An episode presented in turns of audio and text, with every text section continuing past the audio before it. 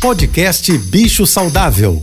Fique agora com dicas e informações para melhorar a vida do seu pet com a veterinária Rita Erickson, mestre em comportamento animal. Olá, boa tarde a todos, espero que estejam bem. Essa semana eu vou responder algumas perguntas que chegam para mim através do meu Instagram. Hoje eu vou responder a pergunta da Vera Lúcia.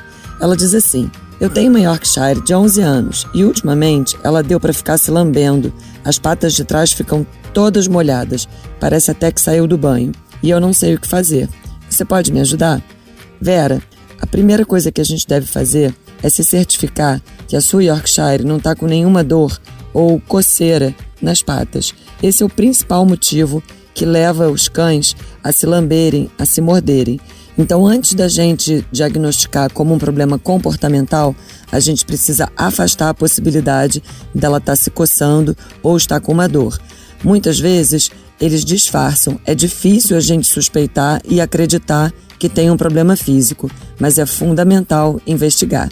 Leve-a para atendimento veterinário. Se você quiser mandar sua pergunta, me mande no Instagram ritaerickson.veterinária. Um beijo e até amanhã. Você ouviu o podcast Bicho Saudável.